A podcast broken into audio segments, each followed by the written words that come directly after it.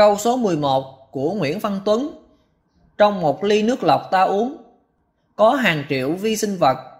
Vậy chúng có phải là chúng sanh Như bao chúng sanh khác không? Trong các kinh tiểu thừa Đức Phật có dạy, Trong một bát nước có hàng vạn con vi trùng.